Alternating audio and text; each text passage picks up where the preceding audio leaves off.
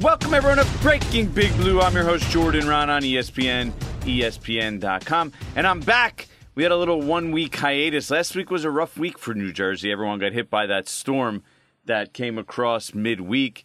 Uh, now I know a lot of people without power. We I was fortunate enough to have power at my house, but I did not have internet throughout the week. So uh, we decided to hold off on the podcast last week, and now we're back this week, better than ever, ready to crush it. I got the great Bill Barnwell to talk about the Giants, some of the expectations, and why he considers them to have one of the best weapon groups in the NFL. So you'll hear about that in a few minutes. But let's take care of some news and some business first. DeAndre Baker, in the meantime, he was charged with three counts of basically uh, armed robbery. That, those are going to be he's going to be prosecuted on that. That means he's going to be busy handling his legal issues. This is sort of like the final nail in the coffin for DeAndre Baker's Giants career. He wasn't going to play for them anyway. The fact that these files are being uh, these charges have been filed and are going to be prosecuted, his freedom is now in jeopardy. His NFL career is now in real in real serious jeopardy, and his Giants career is pretty much all but over. He's technically still on the Giants. He's on the commissioner exempt list, but uh, and they're going to go after his money. You'll we'll, we'll see if they have success in doing that, and it could be a long process. But we're not going to see DeAndre Baker ever play another snap for the New York Giants. I feel pretty confident about that. We're also probably not going to see Ross Cockrell play a snap for the Giants. It looked like they were about to re-sign him. He had left for a couple years. He was here a couple years ago. They looked like they were going to bring in the veteran cornerback, but that deal fell apart on Tuesday night at the last minute. So, no Ross Cockrell. What does that leave the Giants at cornerback? Corey Ballentine is a guy I know the organization has been high on. They still are pretty high on him. He's probably he is first in line to start on the outside if they don't get a veteran and I don't think it's a lock now that they are able to go out there and find that veteran that they think can start at this point. Uh, Logan Ryan, there has been some talk that he's almost a safety at this point of his career in some way, shape, or form. I had spoken to some coaches who had told me last year the way the Titans had used him was somewhat as a safety at times in the slot. Like you can't just put him out there at cornerback and say go lock down man to man at this point of his career, uh, maybe ever in his career. So uh, to to be certain that he's a guy that could come in that they'd have to pay a decent amount of money. And then put him put him on the outside, and then you put him on the outside. Then you need to provide, provide him help too. Probably not an ideal situation. Not so sure now. I'm definitely feel less confident they're going to go that route than I did probably two weeks ago. So Corey Ballentine, he's the front runner there. Darnay Holmes, he's going to play this year. He's a big part of what the Giants think they have. He's going to be thrown into the mix. Probably more of a slot guy, though. Uh, and the one guy that I would keep an eye on is Askew Henry. I, am I'm drawing a blank on his first name at this point. Uh, but he is a guy who played in the XFL, who I know the Giants think is a pretty interesting prospect. Now, remember, none of these guys the Giants really haven't seen them play. They've seen them run through basic drills at this point. Okay? So they haven't seen any of these players play football. So until they put on the pads in the next couple weeks, we're not really going to know about the players. There's not a real idea from the coaching staff of what they have. And that's been Joe Judge's number one concern from the start, from the get go, is am I going to get a full and clear evaluation of the guys on his team and on his roster? I mean, he look, remember, he doesn't know a lot of these guys. He wasn't here last year. He needs to see what he has firsthand, right? He's never seen Daniel Jones play in practice, you know, when guys are going full speed in pads. Now, granted, the quarterback can't get hit in practice, but you get the point. So, the center position, after speaking to coaches, and some players this week. I'm getting the vibe that Spencer Pulley is probably the most likely to start at center this year. Just in the fact that he has such a head start in the experience at the position. So, uh, Nick Gates he'll get his shot. Uh, Shane Lemieux, he'll get his shot a little bit of his, as well. Lemieux more, is uh, viewed more as a guard. Gates might actually play more tackle now that Nate Solder's there, so that kind of complicates and throws a wrinkle into it as well. But I think the likelihood is that Spencer Pulley has played center in the NFL. He knows how the position works. He can make the calls probably better than the other guys and recognize what's going on. And he has some of that familiarity with Daniel Jones. He's probably the, the favorite to start at center right now. Now we'll see. Maybe the, the, the staff sits there and watches them practice the next couple weeks and decides, oh my God, we need to bring in a veteran here. Uh, we need to bring in Justin Britt, who's a former Seahawk, or uh, Jon Halapio, and say, okay, these are our better, our best option right now. We really don't have anything at center where we think we could start. So it's possible, but I'm leaning towards Pulley at this point. Let's see what happens now in the next two or three weeks. Uh, as far as tackle is concerned, the Giants organization very high on Matt Peart at this point. Uh, both the rookie tackles, obviously Andrew Thomas is number four overall pick. Those guys are going to get legit chances to start. Uh, Andrew Thomas is going to start on the left side. Matt Peart will be strongly in that mix on the right side. I mean, I thought it would probably be Cam Fleming or uh, or Nick Gates, and I still probably would lean in that direction. But I wouldn't count out Peart so quickly just yet. Not yet. The Giants, they like that athleticism. They like that size, that length that he brings.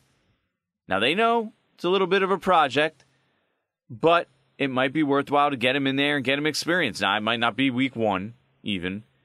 It might be midway in the season before they get him up to speed, but I think at some point this season, we're probably going to see him start some games. So, as far as kicker, Chandler Catanzaro. Everybody says, well, I want Gostkowski. Uh, I want uh, Graham Gano from the Panthers. These guys are better. They've been better throughout their career. The Giants like Catanzaro, though. He's a guy that the Patriots organization was high on several years ago. So, unless things go sideways somewhere here in the next few weeks, I would expect him to be the Giants kicker this year. Obviously, he's taking over for Aldrick Rosas, who had his legal problems and was cut. He's out there working out in California waiting for a call from the team, but uh, you know he's also probably waiting for awaiting some discipline from the league, which complicates his situation. But Chandler Catanzaro seems like he's going to be the Giants guy for now, unless something goes really sideways. He struggles terribly in camp. I would expect him to be their Week One kicker, but let's see because the next couple weeks are huge. I'm taping this on a Wednesday, so by the beginning by the beginning of next week, by Monday, the entire team finally will be on the field in what they're calling a ramp up period. No, I'm sorry, the ramp up period will be over. They'll be into real practices. The ramp up period is from basically today until Sunday. All right, today's Wednesday. It depends on whether you're a veteran or rookie when you came in. But ramp up period is when guys are actually allowed to put on helmets, and each day you kind of are able to do a little bit more. Day, days one and two of the ramp up period, you just have a helmet and a padded protector or some shirt or something like that. I don't remember exactly what they called it. So that's the first two days. Then days three and four, you're allowed to put on some more gear. And then by the beginning of next week, the entire team's going to be on the field. They're going to be able to play 11 on 11. And as Joe Judge mentioned during his Wednesday press conference, he said they're going to have weekly scrimmages. That is where they're going to be able to finally see what most of these guys can do in live settings, live action. Sort of like when you're in high school and college and the offense goes to one sideline and the defense goes to the other sideline and they get out there and the coaches set up, all right, it's third and 10, you know, from the uh, from the other the opponent's 20 yard the 20 yard line you know, let's go. Or and you get a fresh set of downs at midfield. You know, full eleven on eleven. Everyone's fully padded. It's going to be real football. Remember, there's no preseason games, so this is how they're going to substitute for preseason games. The Giants are going to run weekly scrimmages. Now, I'm not really sure if it's going to. They really only have 14 days of padded practices, so it's going to be, unless I'm misinterpreting this, they're going to have two scrimmages inter-squad scrimmages, scrimmages. One a week from this Friday. So this Friday is what the 14th. So the 21st and the 28th. Those are the big days. Mark them on the calendar. And with that, let's move on to the next one. All right, let's bring on Bill Barnwell, the great Bill Barnwell from ESPN. If you read the website, you know Bill very well. Uh, NFL expert really likes to dig deep into the numbers. Also, happens to be born and raised a Giants fan, correct, Bill? That is correct. Yes, sir. So I know everyone says you hate the Giants, but no, you're just brutally honest about your poor little Giants because it's been it's been a really rough run. You know, I mean, watching the Giants the last few years, easily pr- the worst stretch probably of your lifetime. Oh, I mean, you know, I grew up. I was born in '84, so you know that that that's that last Parcells Super Bowl was kind of one of my first memories. So right. I got the you know the Ray Handley era very briefly. I got the you know the successful uh, uh, Dan Reeves years, the the early Jim Fassel years, but even those years, even when they were good, they weren't fun to watch. They were still a you know right. still Dave Brown, Kent Graham, Rodney Hampton running the ball 500 times a year. You know, it, uh, it wasn't always it was defense really. So, um, you know, I, I, I would settle for good and boring, but uh, this Giants team seems to be the opposite uh, of that over the past few years. Yeah, it really, it really uh, has been just a completely unprecedented giant kind of run recently. Just, just, I mean, they're the worst team in the league the last three years. There's no way around it. I mean, I, I think I use that stat like you know with everyone I talk to, but it is what it is. I mean, they're they're the worst team in the entire NFL over that stretch, and the Cleveland Browns went 0, 0 for one of those years. you know, they still still went over three years ago, and the Giants still have a worse record than them during this time. Yeah, I think I think the tough part is, you know, obviously Dave Gettleman does get a lot of criticism, and, and you could obviously, you know, take some issues with some of the things he's done, but realistically, this is a team that just there's so little infrastructure that was there three years ago, and they've added some now. It's still this is a team that doesn't feel like oh this is about to be a breakout year. Even if Daniel Jones improves, even if the offensive weapons are there, I mean, whether it's the opt out, whether it's the the uh, you know the uh, arrests, whether it's the the drafting not going the way they would have hoped for, you know, it still feels like this is a team that just is still a pretty far ways away from being the team that Giants fans want to see. Yeah, no, and I agree, especially on that defensive side. They're, I mean, impact players. They're not really there yet. They they have more probably middle of the line players and, and a little more depth than they've had in the past. But I will say this, and tell me where you stand on it at this point.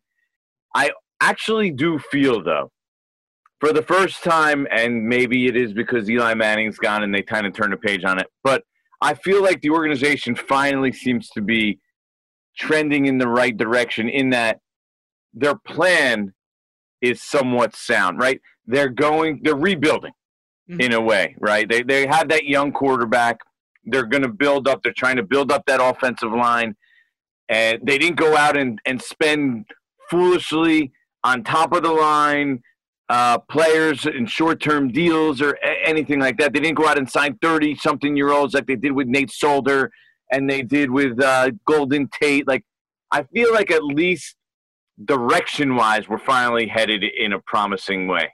Yeah, Jordan. I mean, think about that 2016 team, right, where they made the playoffs and there was some young talent on that team. Odell was 24. Mm-hmm. Um, Landon Collins. Know, yeah, Landon Collins, Weston Richburg. It's sad to say how many of these guys are no longer on the roster, but Justin you know, you was still young at that point, yeah. Right, right. That team really took a step forward because they added a bunch of free agents on the defensive side of the ball. It was Damon Harrison coming in. It was uh, Janoris Jenkins coming in. You know, it, it, it was Olivier, Olivier Vernon. Vernon yeah, I mean, those guys got massive contracts. They were all pretty productive, but those guys were signed because they were papering over the cracks in the foundation. There was not the, those, those sort of drafted and developed homegrown guys. And you read about this at the time with Jerry Reese. You know, just the drafts had been so bad. There had been so many injuries, so many guys who hadn't lived up to expectations that you had to go out and spend in free agency just to kind of field a competitive roster and have any hope of competing. So they got that one season out of it, but then when those free agents weren't as effective in the, the, the years afterwards, they had more injuries on defense. Everything fell apart because there was no plan B, there was no infrastructure. Now, Dave Gettleman might not have picked the right guys. We still obviously have plenty of time to see. We have to see what, what you know Andrew Thomas turns into, what Daniel Jones turns into, what, what the defense turns into. But at least they are building through that model of hey, you know, let's draft and develop. And even over the last couple years, the, you mentioned Nate Solder being a signing where, you know, it hasn't worked out the way they would have hoped for, but at least I can understand why they would go out and try to sign a franchise left tackle. Because not only is it just about having Nate Solder, but also just evaluating eventually the quarterback they were going to draft, Daniel Jones. Obviously, Right. uh, you didn't get much time if it's only only that one last season. But um, you know, I, I think there's at least more of a plan about what's being done here. I think you can take issues with some of the steps that were taken as a part of that plan, but I think the overall plan, uh, you know, does make some sense for what the Giants needed to do. Now, of course, the big question is, did they do the right job of picking the right guys and signing the right players to get there? And I think that's something we need to see a step forward from from some of those players this upcoming season. Right. And well, so let's start there. Where do you stand on your feelings on Daniel Jones at this point? I my impre- my feeling at this point, right, after his rookie year, you know that Daniel Jones is a capable starter now, right? Like all the the buzz about, you know, him the Giants reaching terribly and him not being that kind of player. Well, at least in his rookie year, we realized this is a you know an NFL caliber starting quarterback. Now let's see where he grows from there. Who knows? Who knows how much the progression is? But I feel like at least that's what they know that they have right now. Where do you stand on your Yeah, I mean, Daniel like Jones like meter? a- yeah, I mean, I, I was I was pretty skeptical. So I, I think having seen him play last year, I mean, obviously there were some some missteps, there were some uh, you know signs of rookie play, but some really promising signs. I think a guy who I felt like he was really tough. I felt like he was very consistent um, in terms of his you know his his his fundamentals. Like it wasn't like he would you know get hit early in a game and then in the fourth quarter he would be frantically running around for his life trying to make plays you know, not not to pick on Josh Allen because I think Josh Allen showed a lot last year as well, but I think Josh Allen is someone where you saw in that playoff game last year against the Texans where you know once things when he was comfortable when he was uh, in, play calls he was comfortable with when he was playing a mediocre defense he looked great and then when things kind of went south he sort of panicked and wasn't the same guy with, with Daniel Jones. I think you saw even when he was playing a tough defense, even when he was overmatched, he was still pretty consistent about wanting to do the right things. That's a promising step because if he can get the right people around him, he'll be able to do those right things more frequently. Now, I think I think when you're looking at well, well, how can he improve? What can he do better? I mean, if you're a Giants fan, you watched him play last year. The simplest thing is this. I mean, this is a guy who I think was someone who was so calm and so comfortable in the pocket last year that it was almost a fault. You know, this is a guy who did not fluster, was always comfortable in, in the pocket, waiting to make plays, didn't mind getting hit, but a guy who so many plays last year where he, uh, you know, there were forced fumbles because he was waiting in the pocket, the ball was being held too long, he wasn't running around, he wasn't frantically trying to reset, and that could be a positive, but it can also be a negative because you're going to get strip sacked a lot. So I think Right. It's almost as if Pat Shurmur had too much trust in Daniel Jones as Yeah. a rookie. I, I always got that. I always got that feeling like he was so high on Daniel Jones that it's almost like he's he forgets that he's still a rookie. You have to get him to move quicker and just get the ball out, and even if that, even if it means throwing it away and losing some plays, because those turnovers are were. I mean, they're just absolute killers. Mhm. I mean, you saw with Eli during Saquon's rookie season, there were so many plays where it was like third and 13, and Eli would just dump the ball off to Saquon after three seconds. And you kind of sit there and say, well, that's a dumb play. Like, it's not going to get you a first down. Saquon's good, but he's not going to make five guys miss. He might make one or two guys miss, but he's not going to make the entire defense miss. So why are you getting a punt? But, you know, Eli, uh, he had a really long game started and games played streak for a reason. He Yeah. Never got hurt. He got the ball out quickly and moved on to play another down. And I think with Daniel Jones, it's always a balance, right? You never want to be the guy who gets the ball out immediately, but you want to kind of strike that balance of, okay, this is the right time to hold the football. Something's going to come open versus, okay, nothing's coming open. I got to get this ball out and live to play another day. Right. So with You want like a middle ground. You don't want to do it all the time, but it, you know what? Once in a while, it's probably all right to do that. Right. And I think that's going to come with time. I think it's going to come with experience. It's going to come with trusting your offensive line, trusting your receivers, getting more time with them so you know, you know, where they're going to go when things break down. So you know, hey, maybe this is a good time to scramble because I know that, uh, you know, I know where Darius Slayton is going to go when this play breaks down. I, I know where Sterling Shepard is going to move when this play breaks down. And I think having those kind of situations will go a long way. And I, I think with Daniel Jones, that's the first thing that comes to mind for me of, of okay, well, where do I want to see him grow this year? What, what's what's going to be the evidence of okay, this guy is going to take another step forward? That's the first thing that comes to mind. Yeah, fum- that fumble and turnover number. I mean, really, so you could twist numbers and make them into whatever you want, but Of course, if those numbers don't go down, then it's disappointing. because those are big numbers. I mean, 18 fumbles, 11 fumbles lost. He's both those numbers need to go down this year. Otherwise, the season is the season for him won't be a success. I think It so. really- I, I think it's just, just yeah, just a sign of growth. Like uh, it, it's even more than just the number, but just you know, it's reflected in his play, right? It's not just about the number for the sake of the number because you can have a lot of fumbles and be successful, but I think just you want to see that proof of okay, he's making smarter decisions inside the pocket, and I think he Yeah. will. I, I think it's just something that's going to come with more opportunities to play. Yeah, I don't think he'll ever be the you know the guy who never fumbles or he's Sure. like the best pocket presence in the world. But there's probably a, a nice happy medium in between for Daniel Jones where he could still be a very good quarterback. Eli was not a guy who. Uh, you know, was especially low on turnovers for most of his career. But if you could make enough plays, and he proved you could be successful in that in that mold, so I think that's a that's that's kind of what you want to see from Daniel Jones. Absolutely. And I think, again, you know, we're one year into his career. I mean, Eli was a guy who was up and down his first few years, obviously did make some playoff runs, but it wasn't really until that playoff run in 07 that he was really the guy. I mean, even, Yeah. even even in the months before that that playoff, he was really bad in November and December of that year. He was awful. And then And remember, that's year four. You're talking year four of his career. Exactly. So I mean, it, it's going to take some time. There's going to be ups and downs, and I think, you know, even though Solder hasn't lived up to expectations, losing him, uh, you know, ha- as one of your options to tackle does hurt. Obviously, with the talent they have at, at receiver uh, and running back, so many weapons, but. I mean, having those guys in the football field at the same time has been difficult. It's just getting all those guys in the field together for, you know, a couple hundred snaps this year would mean so much to having uh, Daniel Jones get the best opportunity to succeed. Yeah, you you were pretty high on those weapons, right? I think you had them ranked seventh overall in your skill position rankings. Uh, Yeah. how big a, a, a- how big a boost is that for Daniel Jones, and how much did you take into account the fact that they didn't play all, all play together, and, and there are some like Evan Engram injury concern, and a Golden Tate uh, obviously getting older. How much did you take that stuff into consideration? What do you kind of see there? It definitely matters. Floor of that group. Mhm, yeah, it definitely matters in terms of injuries, and it definitely lowers their floor because, like I said, you know, Saquon Barkley missed a chunk of last year with a high ankle sprain, and he wasn't the same guy really afterwards outside of one or Right. two big plays. Um, you know, Shepard has had injury issues. Evan Engram has had a bunch of injury issues. Golden Tate was suspended last year Yep. um, for four games. I mean, it, it- you know, even Corey Coleman coming off the uh, off the bench had a torn ACL last year, I believe. You know, Even Slay, Slayton actually, he he uh, was injured early in the season, had a Mhm. hamstring, Yep, Dion Lewis. but he was probably wasn't himself until week four or five, something like that.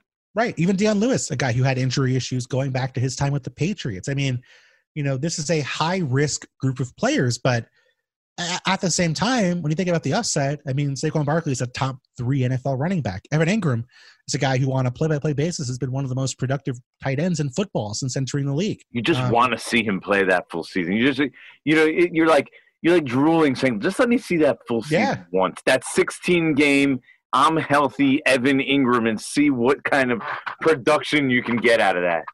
And I mean, so much of what Evan Engram's future is going to be might depend on having that one big season right now. And this is a guy who can make, you know, millions and millions of dollars if he has a full 16 game season and lives up to kind of that snap by snap expectation. Um, you know, I, I, I think the receivers are really good. I think Golden Tate was a guy who, you know, didn't have his best year last year. You kind of hope that he's going to be a little more like the guy that we saw at the Lions than maybe the guy we saw last season obviously a, a lot of targets to go around, so he's not going to get that sort of volume you might expect for a guy who's making as much as he does. But um, this is a really talented group of players, and, and outside of Tate, a young group of players. I mean, uh, you know, all Giants uh, draftees uh, outside of Tate, all players who you'd figure are going to be hitting their peak in the next year or two. So. Um, Which is why you finally feel like you're at least headed in the right direction with this team. Obviously, a lot of holes to fill. Yes, We didn't even we didn't touch on that defensive side yet, but yeah, Right. But this part of the team, you feel like, okay, you're set here. Like you're Yeah. good. You don't have to worry about it. Now the offensive line's a concern. Defense obviously is a concern. But I think, you know, if it doesn't work out with these guys, at least you tried. At least you Yeah. put in the effort, you put in the investment, you kind of go forward with filling out the rest of your roster from there. Well, in order for this organization to be moving in the right direction and for them to win some games and to be excited about this team, their last three draft top, you know, top draft picks. We're talking three top six picks three years in a row. Okay, and any you even go back to the first round pick the previous year was Evan Engram. So four years basically in a row, their top pick, all offensive side of the ball guys.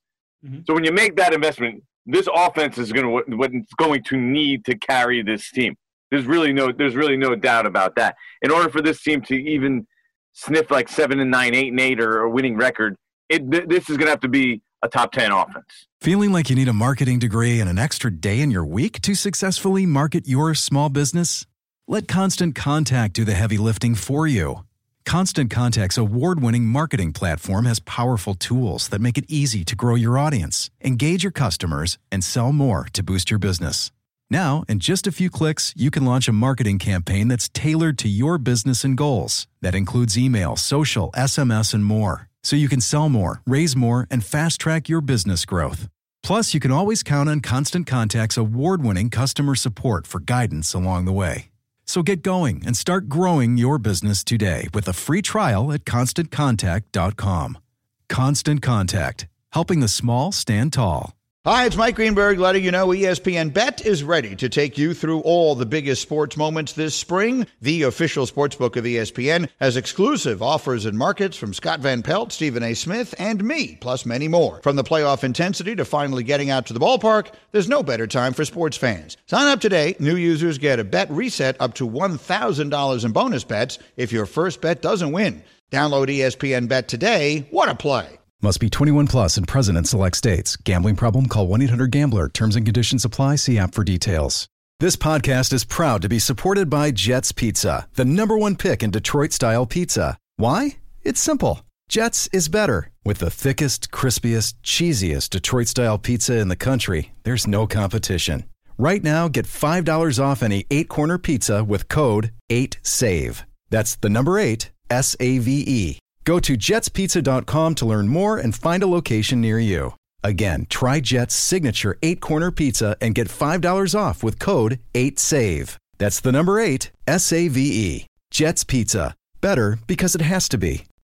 I think so. Yeah. I mean, I, I granted they did invest a little bit on defense this year. Obviously, you signed James Bradberry, you signed Blake Martinez. You're kind of hoping that solves two problem, you know, two holes that have been on Right. defense for years now. They invested in Leonard Williams, like it or not. Franchise in Leonard Williams, right? And, De- and Dexter Lawrence, obviously, you hope is getting better in year two, and was was Yep. fine last year. You know, still has a lot of work to do, but you know, this is an 18 that's going to be kind of built on the defense the way that the uh, I thought the 2015 team was, or where you know it, it was a team that really, you know, because they added those defensive pieces, they all played well. You got a big year from Collins, you had a big year from Eli Apple when he came back from uh, injury and played really well.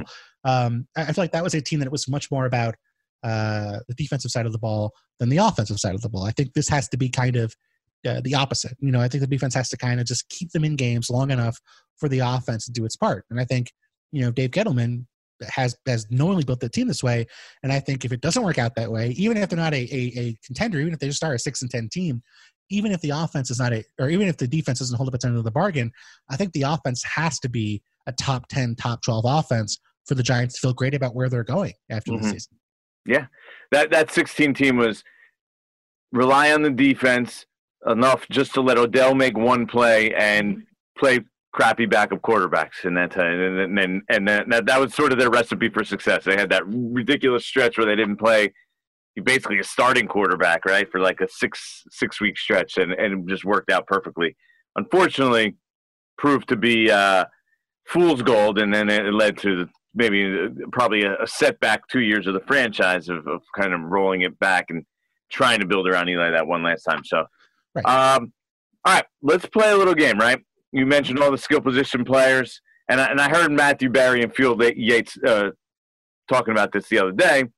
Is they were talking about which of their receivers has the most upside, right? And that's a, and we're talking about just the three wide receivers, and then if you want to throw Engram in there and Barkley in there, it creates a pretty interesting mix. So, I'm curious, what do you, who do you think has the most value? Mhm. I mean, they were talking fantasy in general. Uh, be, between that group of wide receivers, just specifically, just wide receivers to start. That's a good question. I mean, I, I you know, my first inclination is to say Sterling Shepard. Um, I- I've Mine would be like- mine would be Slayton if I knew he would. You know, the, the other two guys Yeah. weren't. If I knew one of the other two guys would get injured, I'd be like, definitely Slayton. He has that upside, right? Yeah, and I mean, I think about it. You know, uh, in terms of Darius Slayton's uh, rookie season, he had more receiving yards than Sterling Shepard has had in three of his first four years, and that's with missing two games. I mean, Yeah. this is a guy who I think, you know, we really had. Alex, had no expectations for. I mean, you know, kind of, if he works out, great, but most uh, it was a fourth round pick, or fifth round pick. Yeah. Most fifth round picks don't even make a meaningful impact. They don't have 740 receiving yards in their entire career, let alone having Right. it as a rookie. So I think, you know, given that number one, he is a guy who I think, uh, you know, has already exceeded expectations. You already have to kind of, you know, reconfigure what you're thinking about when it comes to Darius Slayton, given his draft uh, location. And number two, I think it's tougher to find a receiver with his skill set as a downfield target than it is to find someone who works out of the slot and is effective out of the slot like Sterling Shepard. Now, Yeah. I, I think Shepard has shown he's a pretty consistent weapon when he's healthy, a guy who can move the chains. That's a pretty valuable player. I think an underrated player, underrated skill set uh, in terms of the league. But I think, you know, with, with Darius Slayton, I think just giving you that sort of, you know, ability to take the top off the defense, uh, you know, stretch teams downfield, open up holes in the running game. You know, I, it's harder to find that guy. Maybe he turns out to be like a Robbie Anderson type, where it's you know not always the most consistent, but he has those hot flashes for a month here or there.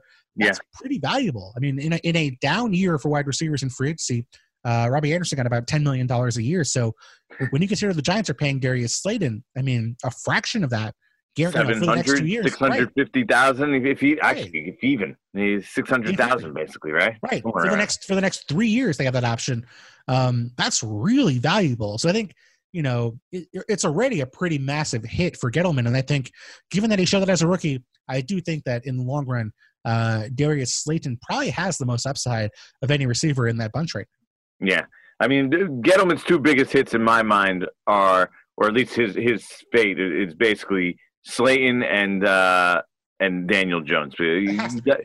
It- and that's uh, Daniel Jones is still a little bit of a question mark, but to me, those are the two moves. aside from that, you look at the free agency and, and some of the and a bunch of the trades. Most of those have not worked out. So, but but those are the two. And what you know what? If the quarterback works out, he's just going to be, and he actually ends up being the real deal, legit. He's going to be just fine. Yeah, I mean, at the end of the day, even if you don't get everything right, you can still succeed. I mean, look at, at John Schneider's a good example, right? Where John Schneider built one of the best teams of the last decade in Seattle with Russell Wilson, Bobby Wagner in the middle rounds, Richard Sherman in the middle He doesn't rounds. even hit in the first round, right? doesn't hit in the first round and traded traded the first round pick for Percy Harvin, signed him to an extension, and traded him after like six games with the team, and still won a Super Bowl and came within you know one interception of winning a second consecutive Super Bowl. So you don't have to get them all right; you just have to get the big ones right uh, and get them at, at a high enough rate that you can get over missing uh, one or two here or there. So let's play this game, right? This, we, we mentioned how hard it is to pick between these Giants guys, but let's do it. Ready? Who leads the team in catches this year? Could be anybody. Doesn't have to be just wide receiver. I, I'm going to say Saquon. I'm going to say catches volume. I'm going to say Golden Tate. I could buy that. I, I, I think Golden Tate absolutely has a lot to prove after last year. Um, but I think Saquon. I think you know we talked about Daniel Jones um, having to kind of know when to get rid of the football. I think that's going to mean more targets for Saquon and more catches for Saquon. You figure he's going to be healthier on the field more. Guy who had 91 catches as a rookie, and Eli, of course, was feeding him the ball. a lot, Right, a lot of dump downs. yeah, but that's a but still catches are catches. That's a staggering number for a rookie. So I do think we're going to see Saquon, um, you know, get back to that maybe 80 catch range this year. I don't know. I'd be a little surprised. And Jones, uh, maybe the offense is that big a difference, but he likes to push it a little bit. And, or you know, even if they look work to get the ball out of his hands quicker, I think they're going to ha- try to get the ball into the hands of those receivers quicker. The the, the Tates, Mhm. the Shepards, uh, even the Evan Engram guys working out of the slot. uh, Those those kind of guys. So That's fair. all right, most yards now. Most yards. I think Receive, receiving only. Obviously, Yeah. Saquon is going to have the most yards overall. right. Most receiving yards. I I I think the best thing for the Giants would be if Evan Engram led the team in receiving yards, because then it would mean that he had a great year. Mhm. I will go. Are you going to bet on him being healthy? I can't. I can't do it. I, I would love it. I would love it. It'd be phenomenal if it worked out. I, I'm going to say, I'll say Tate here. I, I will say Tate ends up leading the team in receiving yards. I think probably around a thousand yards.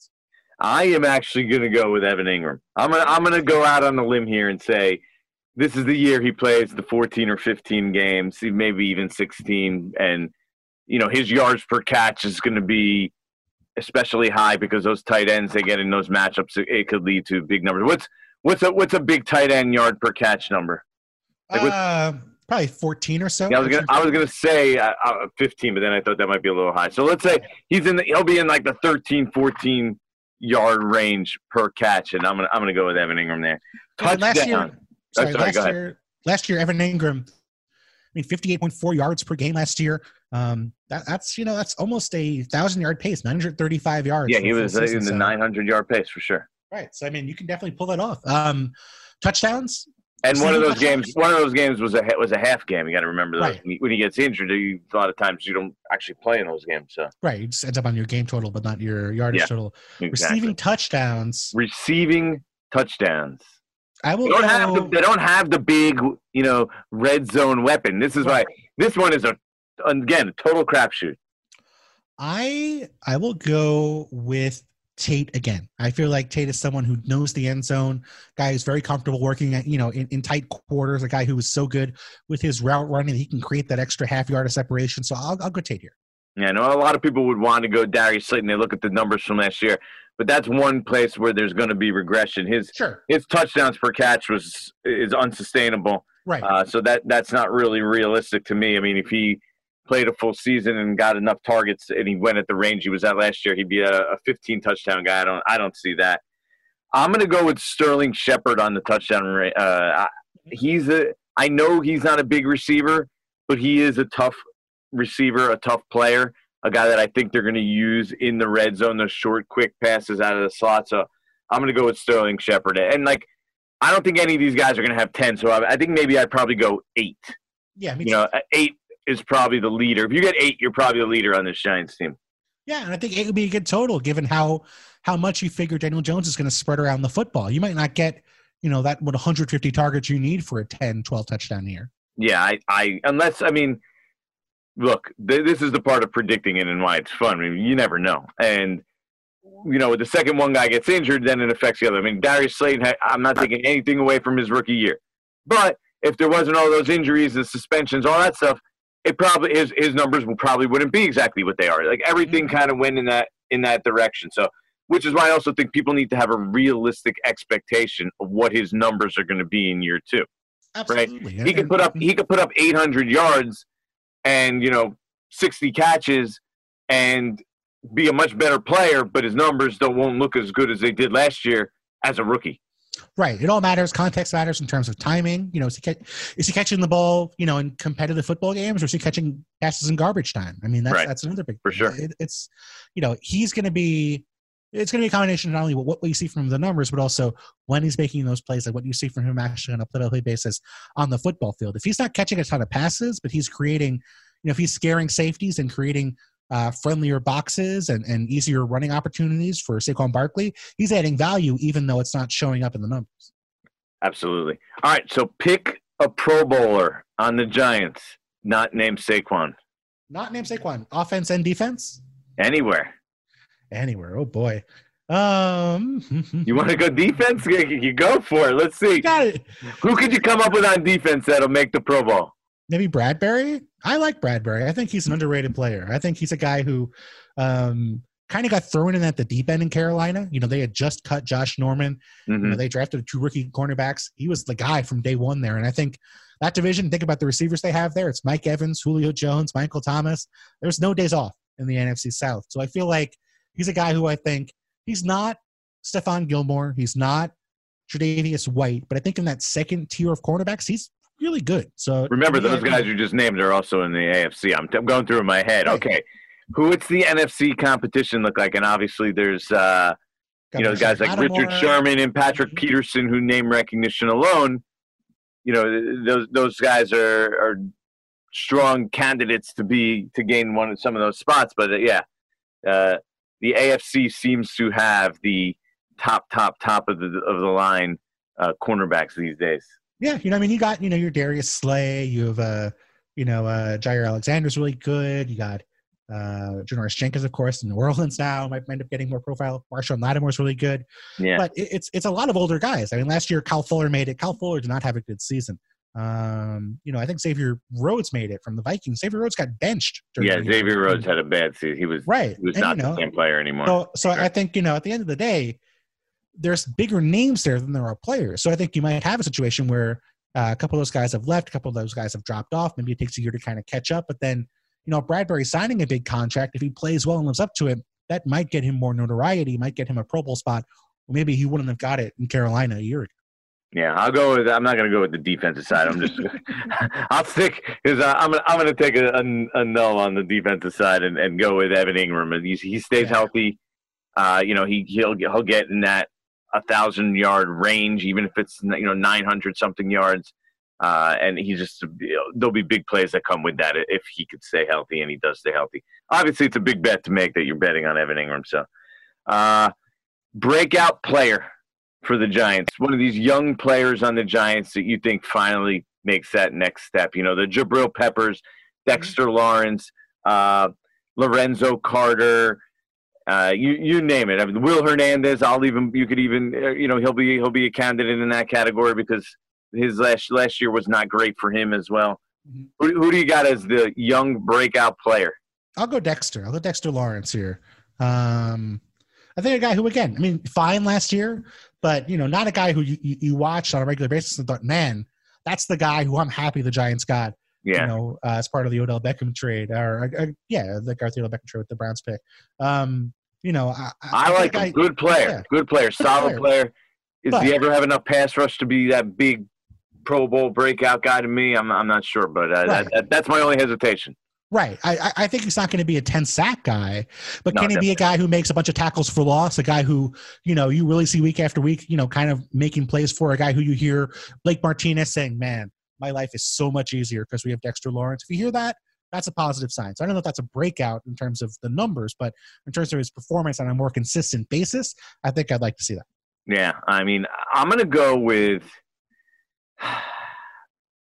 I'm, I'm, I'm flipping in my head do I really want to go down the Jabril Peppers route that he finally puts it together? I'm not sure I do. I think I'm going to go with one of these pass rushers. Uh, to me, I'm, I'm going to go with those Shane Ximines. Okay. As a guy who you you maybe not you know a star or like a, a, real dominant player, but I think you can get like a seven, eight sack guy out of Oshane Ximines. I mean, I, I like when I watched him at practice last year. Like he has that bend that you look for in these guys that you're like, okay, I could see why the Giants like them. Third round pick, comes from a small school. Year two, you would think, okay, big jump for this guy in year two, right? Year one was probably crazy for him. Now, obviously, the pandemic and then the no spring probably wasn't the most beneficial thing for him, but mm-hmm. I think we could see Oshane Ximines as their breakup, breakout guy on defense, and they could actually have a, a, pass rusher with some consistency opposite Marcus Golden. So if we have those two guys in the seven to ten sack range, and all of a sudden, hey, you know your pass rush isn't so bad anymore. Yeah, four and a half sacks as a rookie. Only played about forty-five percent of the snap, so you'd figure maybe plays a little more and maybe has more production for it. Yeah, his his pressure rate wasn't especially high. That's the only you know that was the only thing when I went to look at it I wasn't blown away by. But when you talk to people around the team, they said that he's he's probably the more talented pass rusher, natural edge rusher than Lorenzo Carter is. Like mm-hmm. you know, Lorenzo Carter who people had high hopes for last year. If you look at him, he was never that big sack guy in college. He's never been that big sack guy in the pros. So maybe we actually we have to come to realization that this kind of is what Lorenzo Carter is at this point. You know? Mm-hmm. Yeah, right. Absolutely. So, overall outlook on the Giants this year is what? A win total. What's a success? Um, what's a success for you? Yeah, I think that's a good question. I, I would say eight and eight would be successful. I think an eight and eight season where Daniel Jones takes a step forward, the defense improves, where you see Andrew Hunter play well, Archer Thomas play well. Excuse me, I'm sorry. Um, where you see, you know, just just a, a, a, consistency throughout the team. Maybe they don't win. You know, uh, they don't they don't compete for a playoff spot. Maybe they beat a team they're not supposed to beat.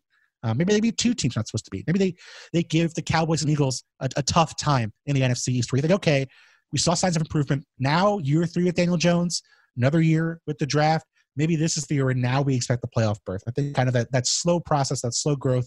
I think getting them to seven and nine, or especially eight and eight, would be a really big step for them this year. Yeah, I think if they went seven and nine, Daniel Jones made some, took some steps and made some growth. You could be pretty happy going to next year, but they have to have one win against the Eagles and Cowboys. They cannot get swept for the fourth straight year by those teams. Oh, wow. Right? It was the, the last time they beat, I think, beat one of them was 2016 at this point. Is that true? Wow. Is, is that right? Is it 16 or 17? I, am pretty sure it was 16. The 17 was a disaster. Everything fell apart. Yeah. They didn't beat anybody in 2017. Yeah. So, I mean, you can't get swept by those teams again. You just, you just one win against them. I think you need to have a, to make this a, a win against you know the Bucks on a mon- on Monday night or the Steelers on Monday night. You can't lose both those games at home. Probably, uh, you're probably probably gonna have to win one of those games at home if you're gonna get to seven or eight wins, right? Yeah, they play the Cowboys at home week 17. So even if it's just, you know, hey, the Cowboys are making the playoffs, Giants aren't, but at least if the Giants beat them in week 17, you know, kind of something to look forward to, something to build upon for the next year. Well, they were in that boat and they actually scored over 30 points, right? And then, uh, but the back led them back to like a last second win. Oh, and the, Blake Jarwin, I think it was in the back of the end zone, tearing yeah, apart the, the Giants. Yeah, that 36 35 game a couple years ago. You're, you're high on the Cowboys, though again this year. You were high on them last year, if I remember right when I talked. No, no, I. So you were low. You were down on them. I literally had them as I think the team most likely to regress in the NFL last year. Oh, and now you have them as one of the teams most likely to improve. Improve, correct? Back on the bandwagon this year for sure. yeah. Why? So yeah, been, why is that? Let's hear. Is it, is it just the coaching change? Is there more than that that has you so optimistic? Coaching change helps. This is a team I think was better than the numbers last year, or their numbers were better than their record last year. The opposite was true in 2018. 2018, they had a lot of close wins against some mediocre teams. 2019, their losses were pretty close against some pretty good teams. Their wins were outside of the Jets game. The Jets game was a disaster. That's fair to say, but uh, you know they were a much more competitive team. Really, really better on offense. I think people are giving them credit for. They were second in DVOA, which is stat I use uh, from Football Outsiders. I'm a big fan of that stat. I find it to be more predictive than just about anything else out there. Um, yeah, so, efficiency then, is important, yeah, right? And 100%. that's basically that's basically what it is. Right, and so then, you know, I like the offseason they had. Obviously, uh, Jason Garrett probably time to go. We'll see what he does in New York. There's plenty of coaches who, you know, improve as offensive coordinators after they lose their head coaching job. Um, so I'm not you know, not pessimistic on Garrett as an offensive coordinator, but I think it was just time to make a change. Dak in a contract year. I mean, so much room to play for. Uh, an enormous season for him. Ton of weapons. Offensive line is still great. Um, defense, I think they added a bunch of pieces up front. Should be better there. So uh, I just think they're a team that I think have a, a lot of reasons to put it together this year. I think they're a 10 or 11 win football team. Well, we know where you stand on the Redskins. You have them 32nd in their uh, skill position weapons. So I think that kind of stands uh, says says all we need to know about. You know, you're not going to be an especially good team if you have zero weapons. So that, that's they're pretty close to that at this point. But what about the Eagles? Um, I mean, I, I, think it depends on how healthy they are, right? I mean, this is a team that last couple years they've they've looked good early in the season, and then by the year, by the time you get to December and January, they're not healthy. They're yeah. Last year, Carson Wentz is in the uh, Evan Engram boat at this point, and right, Carson Wentz is, and he's the the most important player on the team. Hundred percent. So you have Carson Wentz injury issues. They've already lost Brandon Brooks, might be their best offensive lineman for the entire season. Yeah, uh, they're bringing all pro. Peters. I mean, to say they they trade Darius Slay. Darius Slay wasn't a star last year. Darius Slay was okay, but you know, I, I kind of feel like they're chasing a formula that might not exist. You know, this is a team that won in 2017, and I don't know if you can win with that formula if Carson Wentz is making you know 30 million dollars as opposed to three million dollars, right? million dollars. And really, what was that formula? Because in the end, they end up winning with Nick Foles. Right, exactly. So, you know, I, I, I, I think it's about you know they're they have that formula. That formula really, like you said, is quarterback on the cheap. Right. So now it's totally different. So it, it's going to be intriguing. You know, I feel like they are a team where if everything breaks right, they could be a Super Bowl contender, and if they don't have things go the way they're hoping, they could be a seven and nine team. So they have a pretty wide range of outcomes this year. The brilliance of Bill Barnwell, right there for you, ladies and gentlemen. As always, we appreciate it. Thank you for your time. Hopefully, you get to at least enjoy some Giants excitement this year. Like you said, you know, a nice win week one at home against uh, Monday night in front of the entire nation against the Steelers will get everyone excited. You know, a big win against the the the Bucks on Monday night or beating the Cowboys or Eagles. We got they got to give you so they got to give you something. You and the Giant fans out there. It's been it's been a rough few years. Yeah, hoping for some progress this year, but I will be watching closely. Yeah. All right. Bill Barnwell, thank you very much. Appreciate your time. All right. Always enjoy talking to the great Bill Barnwell. Has a very analytical way of thinking, just a, a very smart approach to football, in my opinion. So Uh, and obviously, he knows what he's talking about when it comes to the Giants. You could tell there he grew up a Giants fan. Uh, he still, you know, watches the Giants and, and, and follows them closely. And, and you could tell by his knowledge, really, of the roster from 1 to uh, 70 or 80, 80 as it is right now. Really, I was about to say 1 to 53, but who knows what the roster. This year, basically, the roster is going to be 1 to 70 because the practice squad is going to be huge. And everybody that's on their roster is probably going to play in games at some point. But all right. So let's wrap up this episode of Breaking Big Blue. I'll do a little quick Jordan on the beat of what it's like being a Giants reporter, an NFL reporter in general. And I'll tell you what it's like right now because what the Giants are doing, and they're being very good about providing uh, people in the organization in regards to putting people on conference calls, Zoom calls, players. We've been running through players and coaches this week and last week. Everyone from, you know, obviously Joe Judge, he's done it a couple times now uh, and uh, Daniel Jones and Saquon Barkley. And, and we went through defensive players, uh, some of the top defensive players, Jabril Peppers, uh, Blake Martinez, James Bradberry.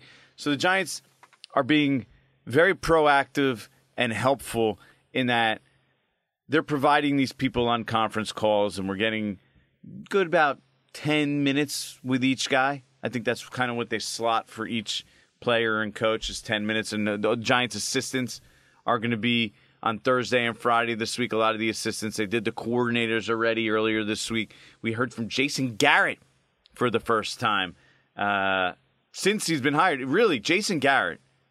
And I'm not going to make a big deal out of this, but I think it's kind of weak that Jason Garrett was the head coach of the Dallas Cowboys. The Dallas Cowboys, which is the most popular franchise in the NFL for a decade, basically. Close to a decade, nine full seasons, right?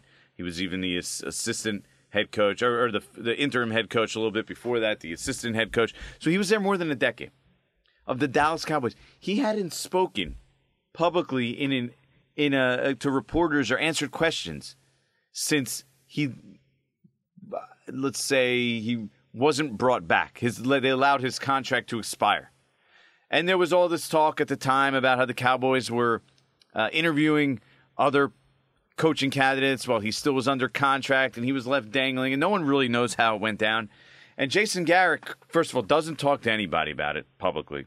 And then he gets on the conference call and says, I'm not going to take, I'm not really going to answer questions about that. I'm only going to talk about what's here moving forward.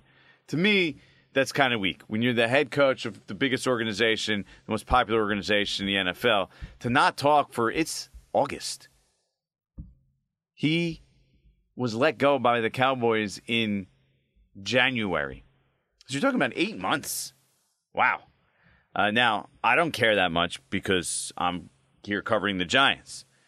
But if you're interested in the NFL and you're covering the Dallas Cowboys, I mean, those things matter to those people. I mean, people, the Dallas Cowboy fans are interested how it went down, you know, of everything that went down there, and uh, and even here, I, I did ask him about, you know, what about the Giants job intrigued him and how that went down and how he ended up being hired by the Giants, and he took a pass on that. Well, politely, respectfully, that's fine. He could take a pass on that, but you know, you just thought it's something you probably should address. He's been in this spot before he's been in this high profile spot for so long, you would think he'd be a little bit more open to, uh, you know, providing some detail about what went down and his feelings on everything that went down uh, after leaving an organization for 10 years and rejoining an organization that he's been in in the past. Remember, he was a backup quarterback here and then coming back to the Giants now, what, some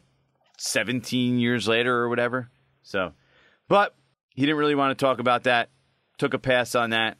Gave us a little bit of insight on what a Jason Garrett offense might look like. And really, I think what I took from that is what you saw the last few years in Dallas is what he's going to try to bring here to the New York Giants. Now, it's not the same as the offense when he was just the offensive coordinator. I think they've evolved a little bit to the modernization of the NFL offenses, uh, of you know spreading them out, slinging the ball around a little bit. Uh, so we're gonna we're gonna see some of that. A lot of quarterback Daniel Jones, I felt like on being making plays on the move. I got a lot of that vibe from talking to people the last few weeks. So that's kind of what we could expect from Jason Garrett and the Giants, and kind of what we've been able to pick up in the way that we're being accommodated pretty darn well by the Giants, especially when you talk to people with other teams. Not everybody gets, you know, all these players and coaches.